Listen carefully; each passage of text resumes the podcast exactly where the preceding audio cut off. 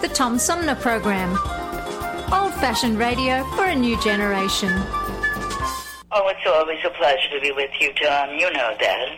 Yay, Tom! I love it in Flint! You're very astute, Tom. Tom, easy question. I'll debate Andy Dillon on your show. Well, uh, that's a very good question. Uh, hello, darling. This is Elvira, Mistress of the Dark, with Tom Sumner. I'm all right, Tom. How are you? You lucky day, Mr. Sumner. Ciao, Tom. How are you today? That's a good question. Hi, this is actor, comedian Joe Nipote, and you're listening to the Tom Snyder, uh, Tom Smothers. Uh, I mean, I'm sorry, what's his name? Oh, Sumner. The Tom Sumner Program. Good morning, Tom. How are you doing? Hey, at least I got the Tom part right. The Tom Sumner Program.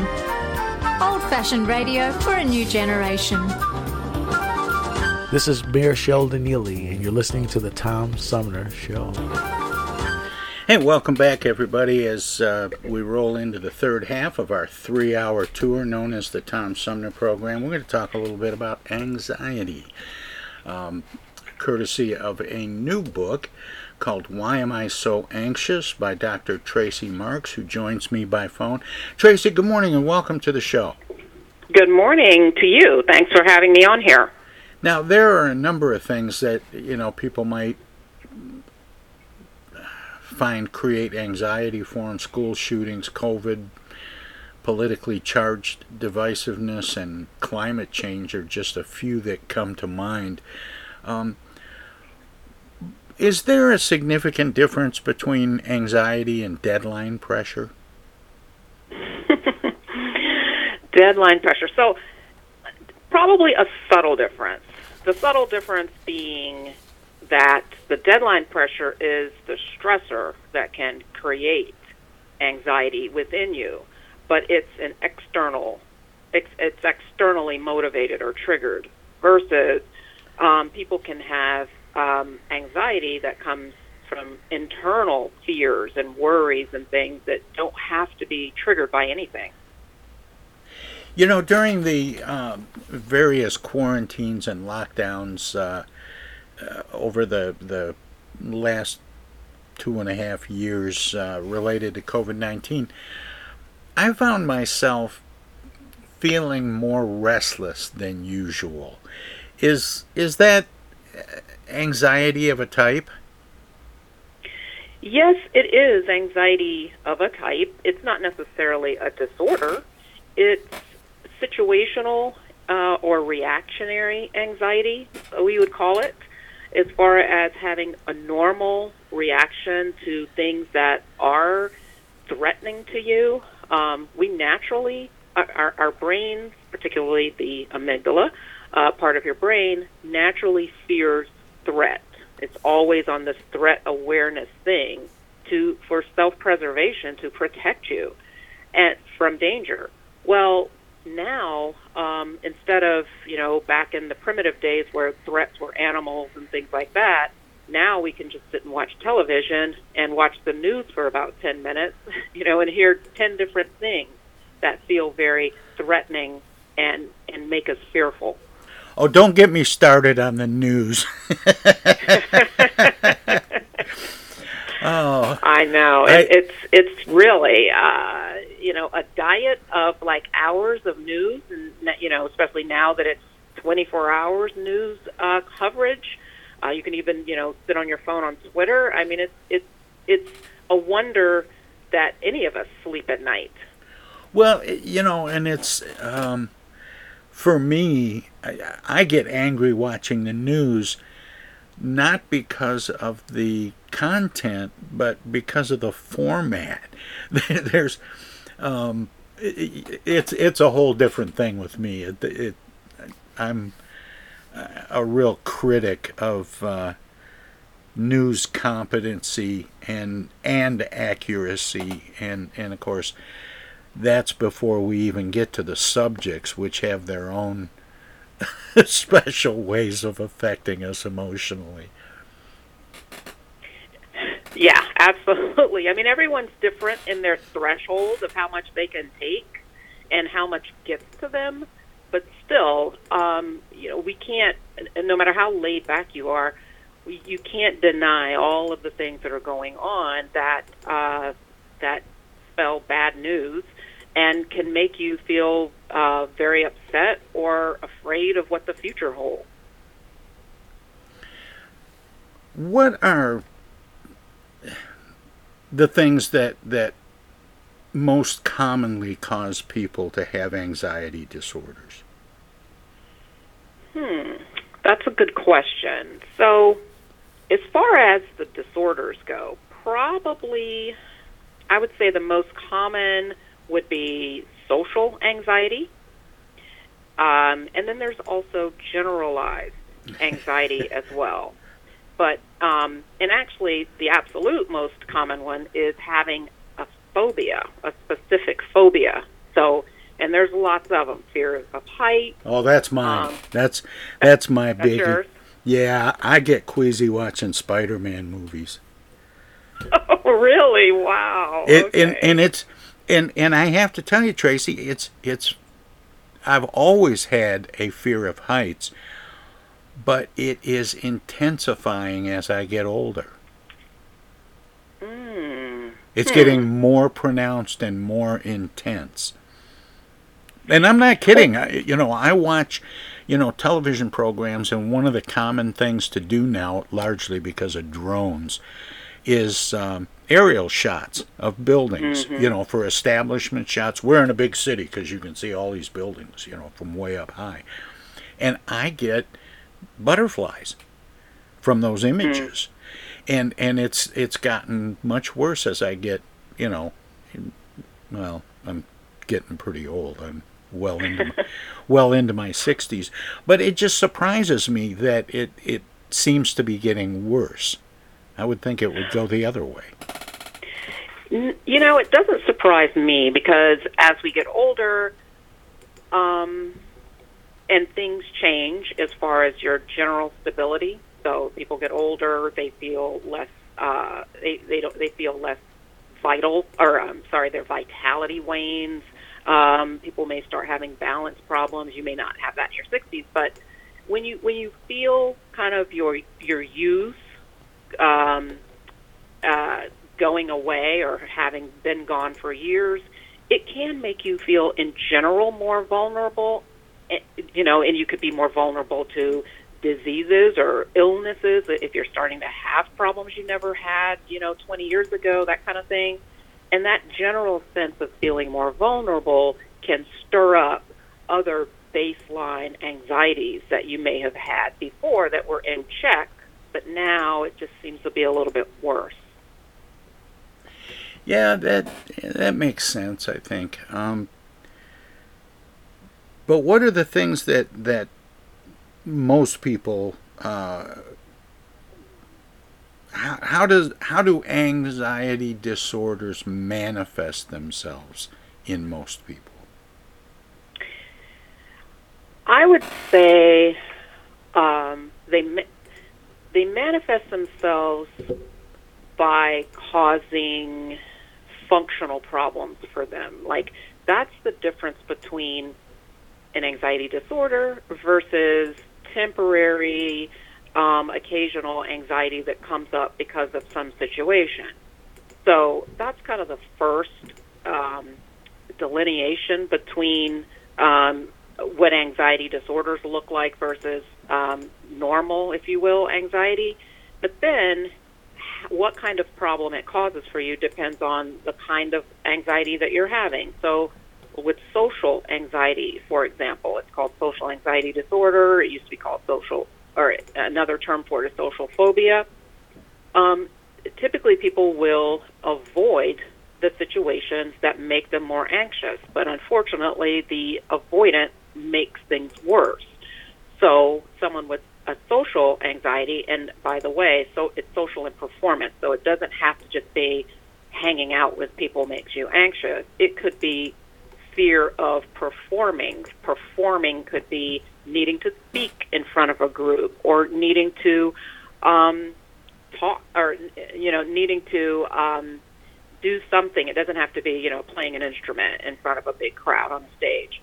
Um, so I've had patients where they've almost gotten in trouble with their work because they're going to have a team meeting and they need to present their data and they come up with all kind of excuses they're out sick that day and it finally kind of comes to someone's attention that hmm something's not right here. And so um, that's one of the ways for example that disorder of social anxiety can kind of show up is having trouble doing these things that that demand um, of them the need to be around people, even though that makes them uncomfortable, or perform in some way. What is mild to moderate anxiety? I would consider so it, it is uh, subjective to some degree. So there's not. Well, um, do we tend when we see a word like anxiety? Do we do we tend to think of it in the extreme when maybe it isn't always? I think we do. I think uh, the tendency is to equate it to a disorder um, and say, well, I don't have anxiety when, let's say, uh, a milder form of it may be um, waking up feeling tense every morning, and and that tension makes you feel irritable, or that tension makes you have tight shoulders and tight back, and you're stiff, and you just don't like the way you feel, um, or that that tension or angst makes you feel insecure. So you doubt yourself all day long and you, you kind of don't feel comfortable um, giving your opinion about things. Like those are more subtle ways that anxiety can manifest in someone. Um, but I would I would I would wager a guess that a lot of people don't think of that as anxiety. So the insecurity example, a person may not see that as well. I'm not anxious. You know, my heart isn't racing. I'm not about to throw up. Um, I just don't feel comfortable talking to people about X, Y, and Z. And that's probably, and it could be deeper seated self esteem issues, but it could also be from anxiety. How can people address anxiety other than um, therapy and, and drugs? And I mean well, medication, not recreational drugs. not recreational drugs. Okay.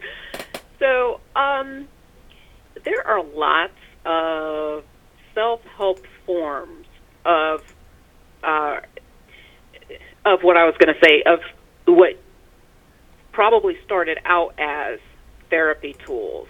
So, um, you know, cognitive behavior therapy, you could go see a therapist to help you with some with getting cognitive behavior therapy. Um, as an example, someone with, um, let's say, OCD um, can a typical therapy for that is exposure therapy, but there are and, and that would be guided by a therapist coming up with these exercises for you and so on and so forth. But you can also do that on your own if your problem isn't severe enough that the only way it's going to be helped is with a professional intervention. So in my book, I talk about lots of different self help tools, um, and I group them in mind tools, uh, behavioral tools, and body tools. And some of the body tools are things like um, nutritional things, like um, taking probiotics as an example, even though you know that's back to taking something, but um, your nutritional status and the kind of fuel you take in matters when it comes to your brain and your mind. And you know, I don't think we always make that connection that having a really poor diet um, affects anxiety or depression or any other thing mental. So um, I think one of the problems, and then I'll let you go, jump back in with the question, but I think one of the problems with some of the self help tools is having too many and not knowing when to do this or that and what helps what. And so it all just kind of gets thrown away as well. I, I don't know. I, none of that stuff works. So if if um, eating Cheetos all the time is is uh, contributing to my anxiety. Eating more Cheetos is probably not going to help. Eating more Cheetos is not going to help at all. Hey, um, Uh, Tracey, I have to take a short break here. Um, I'm really enjoying our conversation. Can you stick around for a few minutes so we can talk some more? I sure can. All right. My guest is uh, Dr. Tracey Marks. The name of the book is Why Am I So Anxious? Powerful Tools for Recognizing Anxiety and Restoring Your Peace. And uh, we're going to let our broadcast partners at WFOVLP, Our Voices Radio 92.1 FM in Flint, squeeze in a few words or do whatever they do when we go to break. If you're streaming us at TomSumnerProgram.com, we have some messages as well. So don't touch that dial, don't click that mouse. There's more of the Tom Sumner Program with Dr. Tracey Marks coming up right after this. Hello, darling. This is Elvira, Mistress of the Dark, with Tom Sumner. I'm Julie Lopez with Crime Stoppers. Have you ever wondered what to do if you have information about a crime or the whereabouts of a felony fugitive and you want the police to know but you need to remain anonymous? Well, here's what you can do. You can go to p3tips.com or download the mobile app. You can go to Crime Stoppers of Flint and Genesee County's Facebook page and click on the Leave an Anonymous Tip tab, or you can call 1 800 422 jail. All methods are anonymous, and if your help leads to a felony arrest, you may be eligible for a cash reward. Remember, your voice matters. The Centers for Disease Control and Prevention is working to help keep you and your community safe from the threat of novel or new coronavirus. If you have traveled to a country with a widespread outbreak of COVID 19, CDC recommends you stay home and check your health for 14 days after returning to the United States. Take your temperature with a thermometer two times a day. Watch for symptoms like fever, cough, and trouble breathing. And if you feel sick or have symptoms, call ahead before you go to a doctor's office or emergency room. Tell the doctor about your recent travel and your symptoms and avoid contact with others. For more information, visit cdc.gov. Hey, this is Tom from the Tom Sumner Program. Catch me and a gaggle of great guests weekdays on Our Voices Radio, WFOVLP 92.1 FM.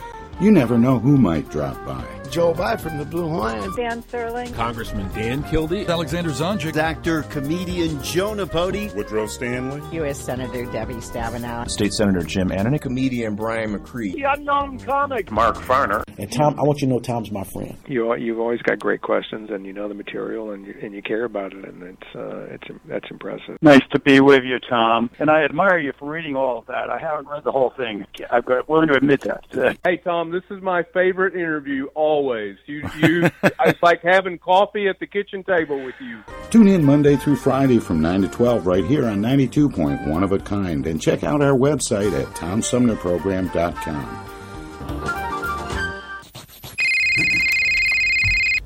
Yo, speaking.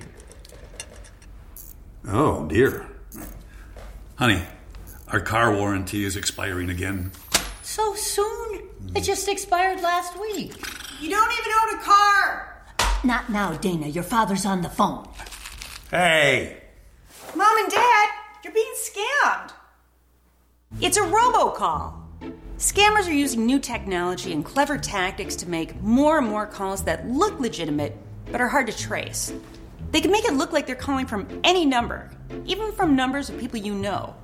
My robocall crackdown team is working with state and federal partners to stop the robocalls for good, but I need your guys' help. Don't trust your caller ID. Verify you're really talking to the person whose number appears when your phone rings. If you accidentally answer a robocall, hang up right away. Engaging in conversation will only lead to more calls. Use a call blocking app on your cell phone that stops robocalls before they interrupt your day. And if you do get a robocall, file a complaint with my office online at mi.gov slash robocalls. And mom, dad, please do not give your information out to these scammers over the phone. They're just trying to trick you. Well, at least they call. No, I get it, you're busy. But you know, Janine's daughter is a doctor. She calls every week. A doctor. I'm Michigan Attorney General Dana Nessel. Visit mi.gov slash agcomplaints for your connection to consumer protection. Hello, this is State Senator Jim Ananich, and you're listening to the Tom Sumner Program. Hey, welcome back, everybody. Uh, we continue now our conversation with um, my my guest this hour, who is a uh, general and forensic psychiatrist and author of the book Why Am I So Anxious? Powerful Tools for Recognizing Anxiety and Restoring Your Peace. It's by Dr. Tracey Marks, who joins me by phone. Tracey, welcome back. Thanks for sticking around, and sorry to make you sit through all that. Oh no, I was enjoying listening to it actually. oh, good, good. I'm glad. Um, I, what is a forensic psychiatrist? A foren- forensic psychiatry is the interface between psychiatry and legal issues. Oh, so, see, we yeah. associate the word forensic with dead people, and I would think psychiatry would be a little late at that point. I know people think that I do autopsies or forensic files, like I go, you know, FBI type work. No, it's a completely different application, and it and it was an, additional year of training as well. But it's about uh, applying the science to the law.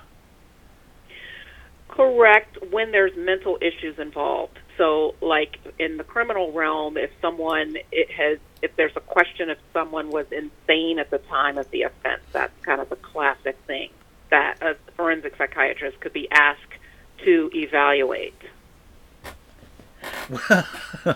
I, I've I've heard so many times somebody use the phrase, "Well, if they killed somebody, they must be crazy." I know. That's the default. And, and another default that I think that the general population or people wanting to think that, wanting people to get them to think that they were crazy or insane at the time is that uh, you just snap. So you can be fine right now and then just snap and then do something and then kind of go right back to where you were. And that doesn't, it doesn't work like that either. What are some of the ways that we can recognize and manage anxiety? We talked about, you know, not necessarily using medication or um, professional uh, treatment like therapy, but uh, what's what's some of the the DIY ways of addressing it? Okay, sure.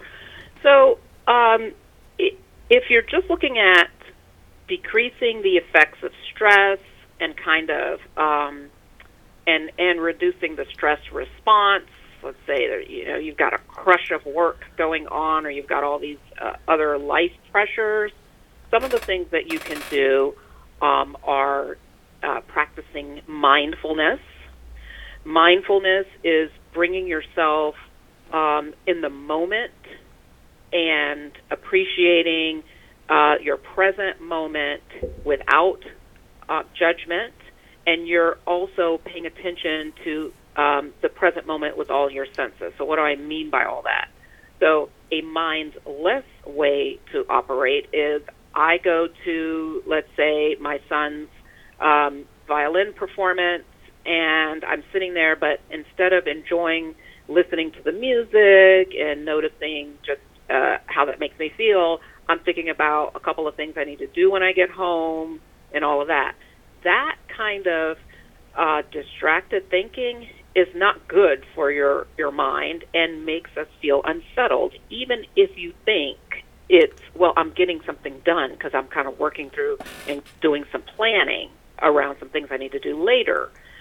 But you're not your lack of being present affects uh, your body as far as releasing stress hormones and things like that that have a negative effect down the road. Um, or a negative downstream effect, like even affecting how you sleep. And it's so easy to do mindfulness. I mentioned this one first. There's lots of stuff, obviously, but I mentioned this one first because it's easy to do in everyday activity. You can wash dishes, which is something that I mean, some people love that, but if you don't like, if it, you know, some some chore that you don't really enjoy instead of again thinking about your to-do list while you're doing it notice the texture of the dishes the temperature of the water um, what are you hearing around you? Can you hear the water splashing um, in the sink? Those types of things. Just doing that for 10 minutes or however long it takes you to wash dishes can make a big difference in decompressing your mind and and and helping you relax and have less overall stress and anxiety.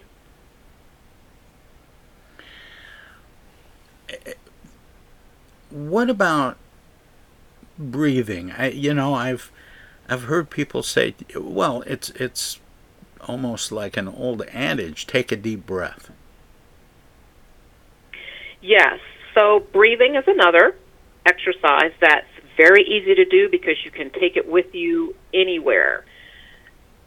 When so we breathe um, invol- our bra- our breathing is involuntary. So our mind, our brain controls your breathing rate. So without you thinking about it, you're breathing, you know, the average breath I think is between 12 to 20 breaths per minute depending on what you're doing. Um, and even at rest, someone can be breathing at 16 breaths a minute. When you slow your breaths, you can override your, your brain's automatic breathing pattern and slow down your breath. When you slow it down, it also slows down other systems like your heart rate and your blood pressure. So there's there's um, there's an overall relaxing uh, effect on the body when you slow your breathing. And you can't just say, if your heart's racing, I'm going to make my heart slow down. But the way you can do that is indirectly by slowing down your breath. So, a good place to start is inhaling for three seconds and exhaling for three seconds, which means you're breathing um, a total of six seconds for that breath, which becomes 10 breaths a minute. So that's lower or slower than the normal breathing pattern. So people take that and get even more advanced and try and slow their breath even more, eight breaths per minute, six breaths per minute.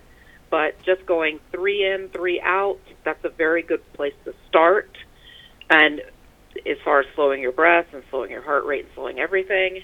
And then also you want to make sure you're doing it from your uh, abdomen, called belly breathing, instead of what we normally do when we're anxious or tense or busy, is chest breathing, which is more shallow.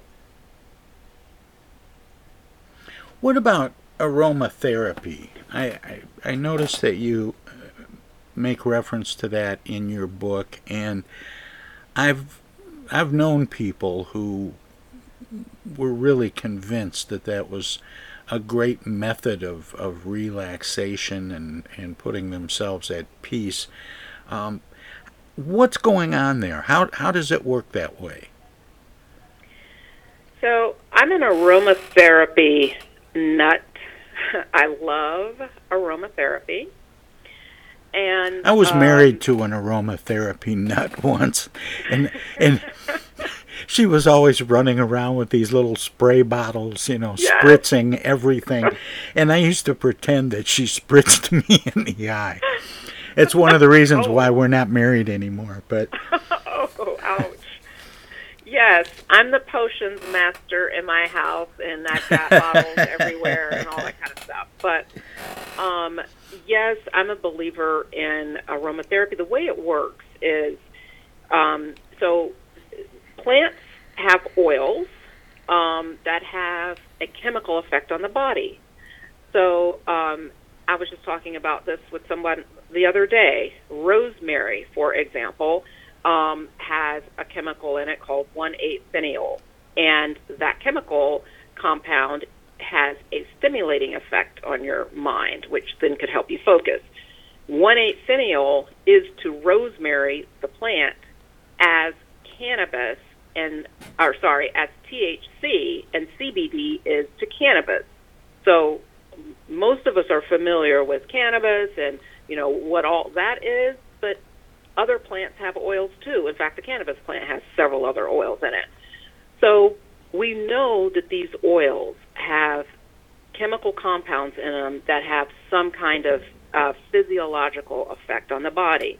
These oils are um, can become um, are volatile, which means they can go from liquid form to a gas form at room temperature. So when you smell the oil, you're inhaling the chemicals. It's not just it's a nice smell and yeah, that makes me relax. There's actually a chemical compound that goes through your nose and through and activates your olfactory nerve, which runs through the bottom of your brain into your temporal lobe, where there's all kinds of emotional things happening in that area of the brain. So that's kind of the short answer to how uh, aromatherapy or or the plant oils can affect you mentally and emotionally. You know, something we we got into um, during the last segment was about diet and and food. How what what kinds of things can people do to change their diet that don't in some ways create some anxiety because it takes on the the traits of being on a diet. Yeah.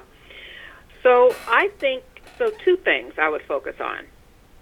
One is when you eat and then the second is what you eat. And the what you eat of course is the bigger part and the harder part. Let me tackle that first though.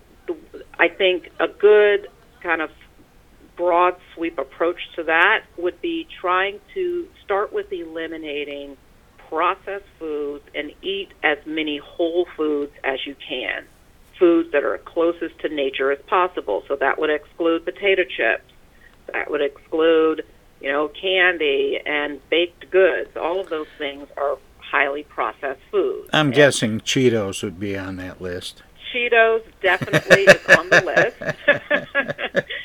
And why does that stuff matter? Because those processed foods or that processing is uh, increases inflammation. Inflammation in the body does all kinds of things negatively, both from a physical standpoint of physical problems as well as mental and emotional problems. There's actually an, a kind of an inflammatory um, causation or causality theory of depression, in fact the second part is when you eat. So you could start with that by cleaning up your diet, trying to get out all of the processed foods. That's where I would say it's a good place to start because everything else beyond that does get more complicated with like do I do keto, do I do Mediterranean, which I think is the one to do, but you know there's lots of different ways to eat beyond that. Then there's timing. So in the book, I talk about intermittent fasting and how intermittent fasting has been shown to improve um, your mental health in general, depression and anxiety and attention.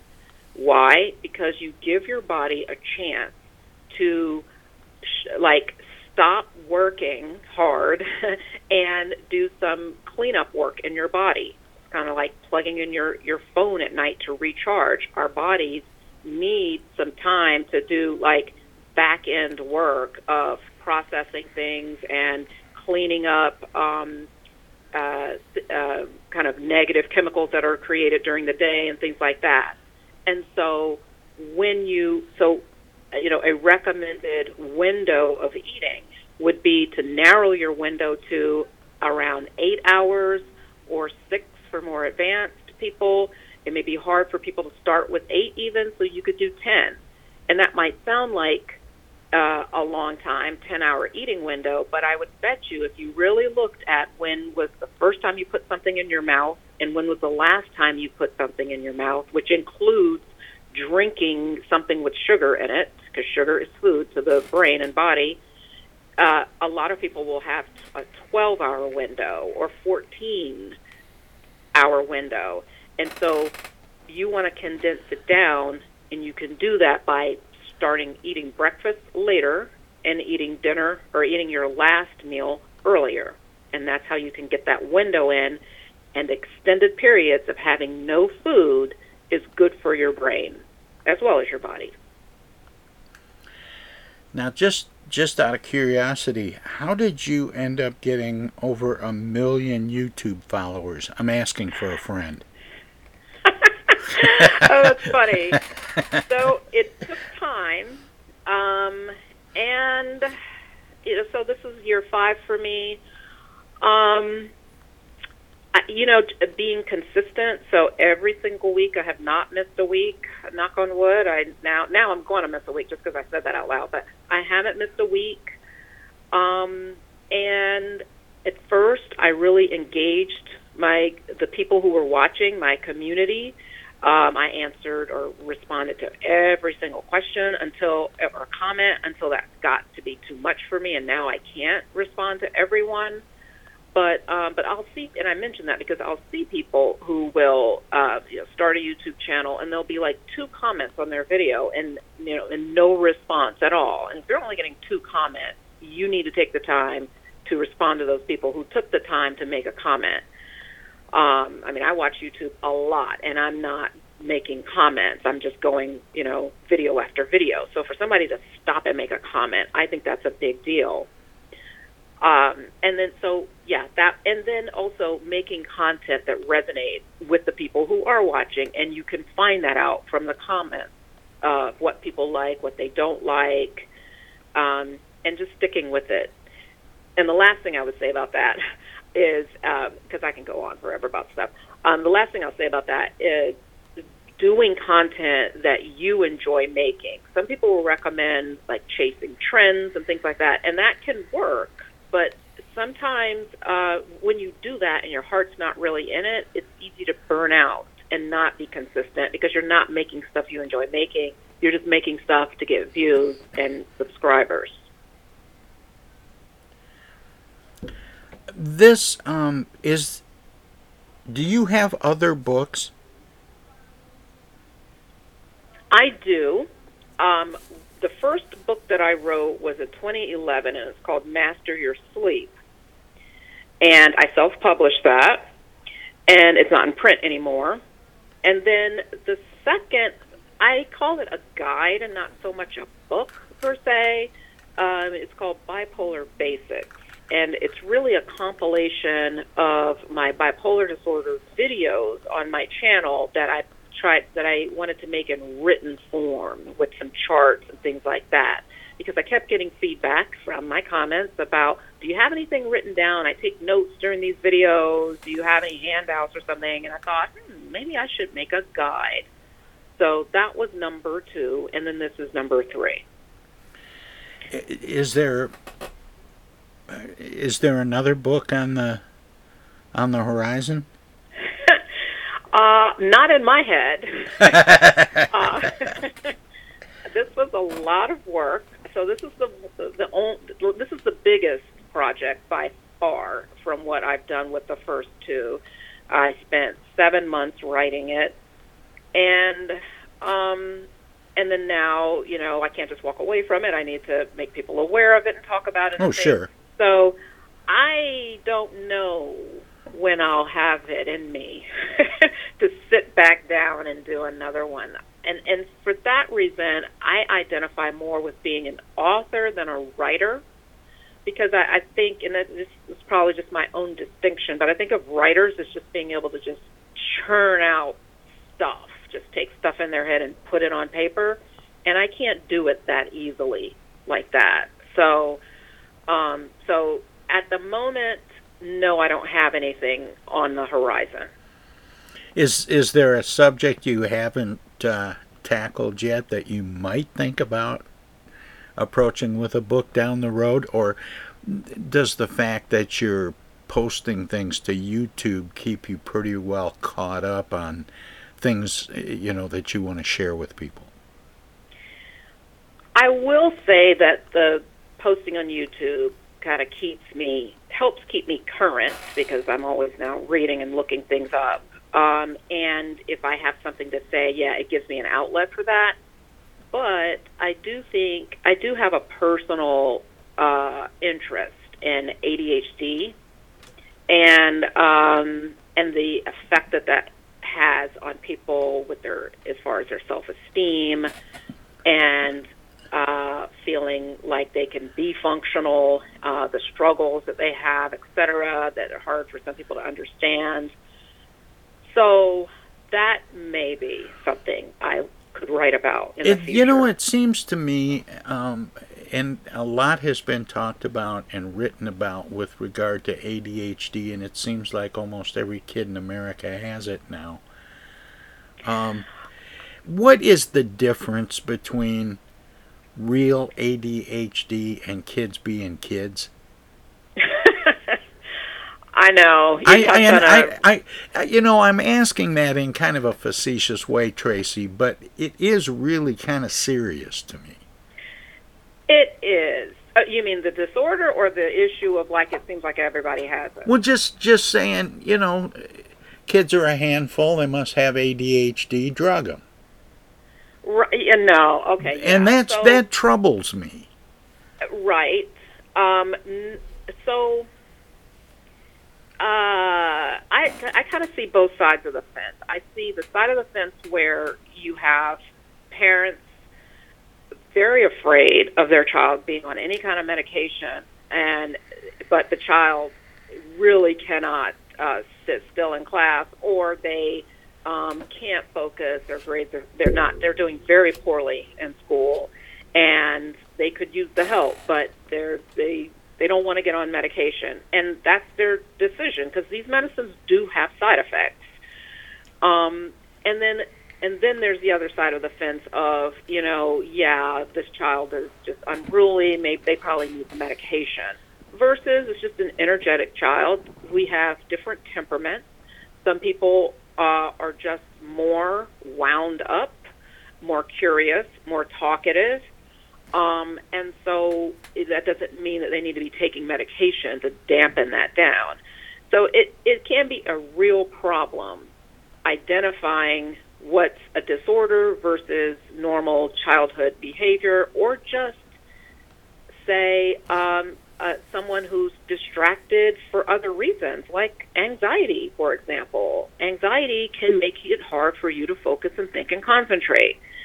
And so, a frustration I'll have is um, when I have an adult coming to me, coming because they want to get on Adderall because you know they're they're falling down in their sales projections. You know they've been at the top of their game for X number of years, and now it's getting harder to keep up with the younger talent coming in. So they want something so they can perform better. And um, Tracey, this is an awful place to have to cut this off. I start talking about ADHD, and then it's like, hey, look, a butterfly.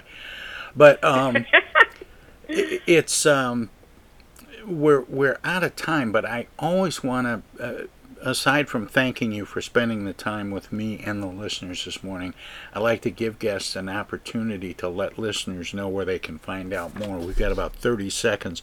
Have you got a website you can share? I do. The best place is to go to my website, which is markspsychiatry.com, and it's M A R K S and then psychiatry.com. And I've got all of my handles, my social media handles are there.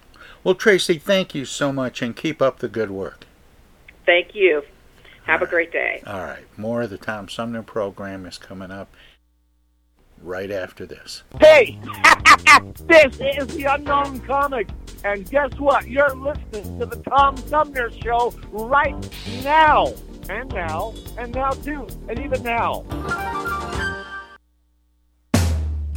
It's 2022, and this year the Tom Sumner program begins its 15th year. It would not be here without support through the years from individuals and organizations like these Seth David Radwell, East Village Magazine. Flint Institute of Music, Hello, I'm Maestro Enrique Diemecke. Flint Community Schools. MTA Flint, Flint Comics and Entertainment, Hamady Complete Food Center, the Flint River Watershed Coalition, W.H. Wisecarver, the Genesee County Road Commission, Sloan Museum Auto Fair, Thomas Appliance, The Genesee Health Plan. Clifflet Technology, Mott Community College, Pure Michigan, Friends on Facebook have also helped by contributing to the show's online fundraisers two or three times a year. If you would like to help the Tom Sumner program continue to thrive by becoming a sponsor, send an email of interest to tom at tomsumnerprogram.com. Add your name to the list of supporters, past, present, and future. Right now, the COVID 19 vaccines are available to millions of Americans, and soon they will be available to everyone.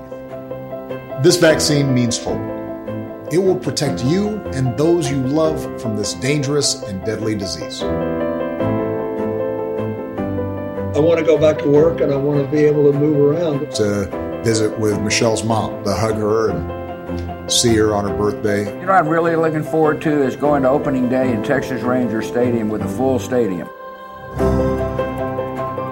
We've lost enough people and we've suffered enough damage. In order to get rid of this pandemic, it's important for our fellow citizens to get vaccinated.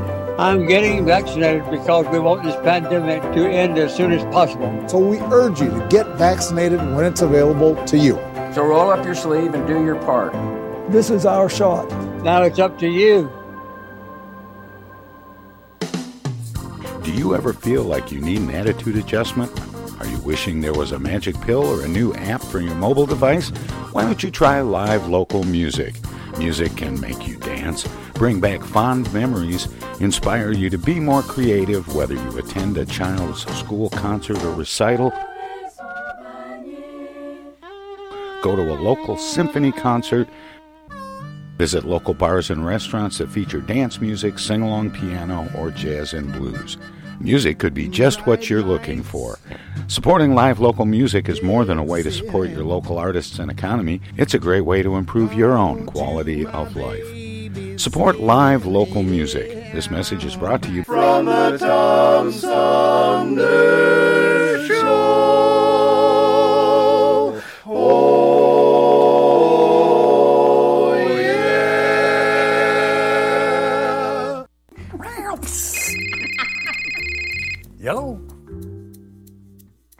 Dana. Dana, something must be wrong. She never calls. Dana, what's wrong? Take this down. She's stranded on the side of the road. I'm not. She needs us to send her an Amazon gift card, I don't. and she'll use it to pay the tow truck driver. I won't. Mom, Dad, that's not me. It's a scam. Scam artists will call, text, or email people trying to get them to buy a gift card from Amazon or some other company, and then ask for the gift card number over the phone. Remember, gift cards are for gifting, not for paying people. If someone asks for payment using a gift card from Amazon, Target, or some other store, it's a scam. Hang up or delete the message. These scammers are awful. Wish they'd pretend to be her brother sometimes. It'd be nice to hear from him. For more tips on avoiding scams, visit michigan.gov/ag for your connection to consumer protection.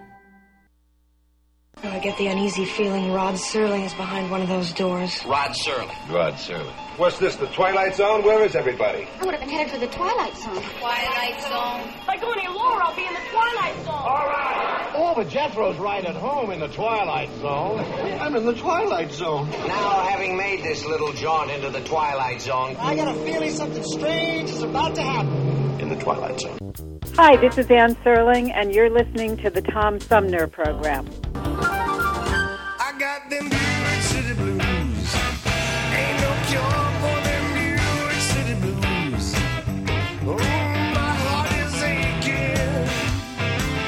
I got them Buick City blues.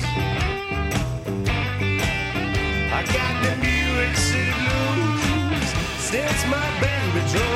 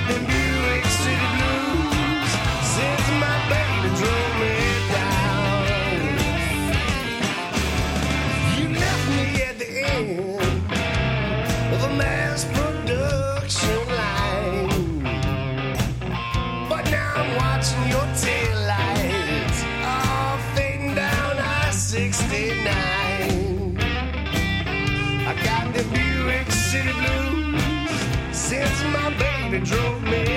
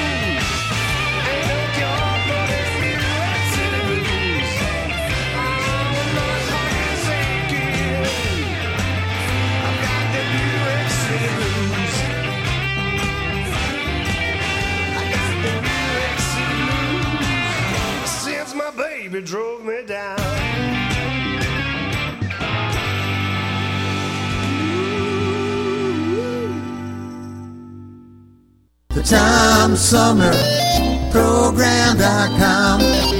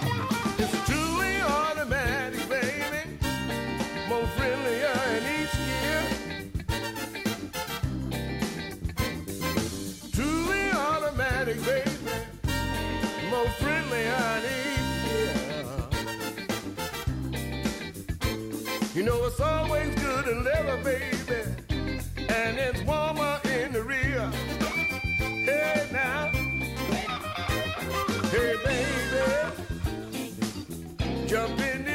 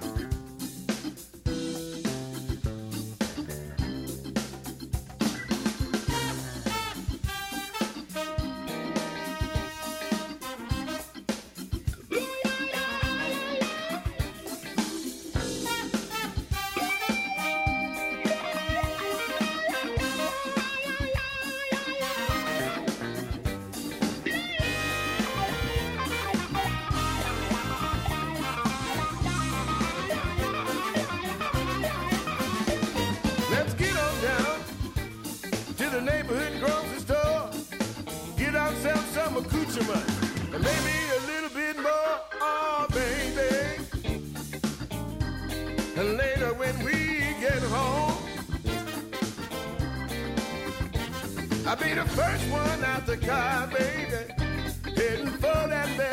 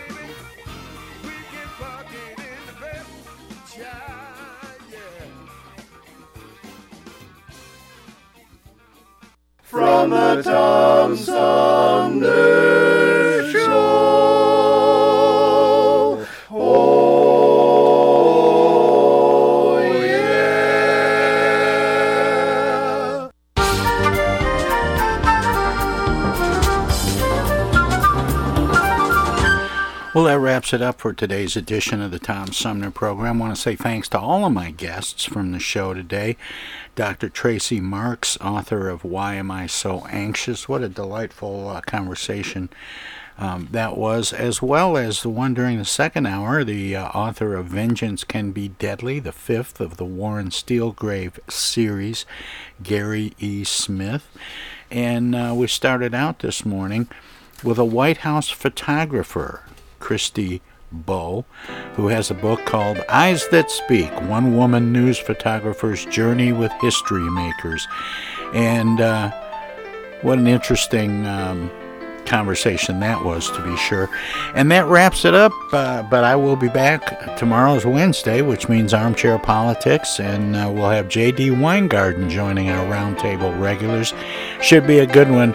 I'll be back for that, and I hope you will be too. There's Smoking George tickling the ivories, telling me it's time to head on down the hall to the living room.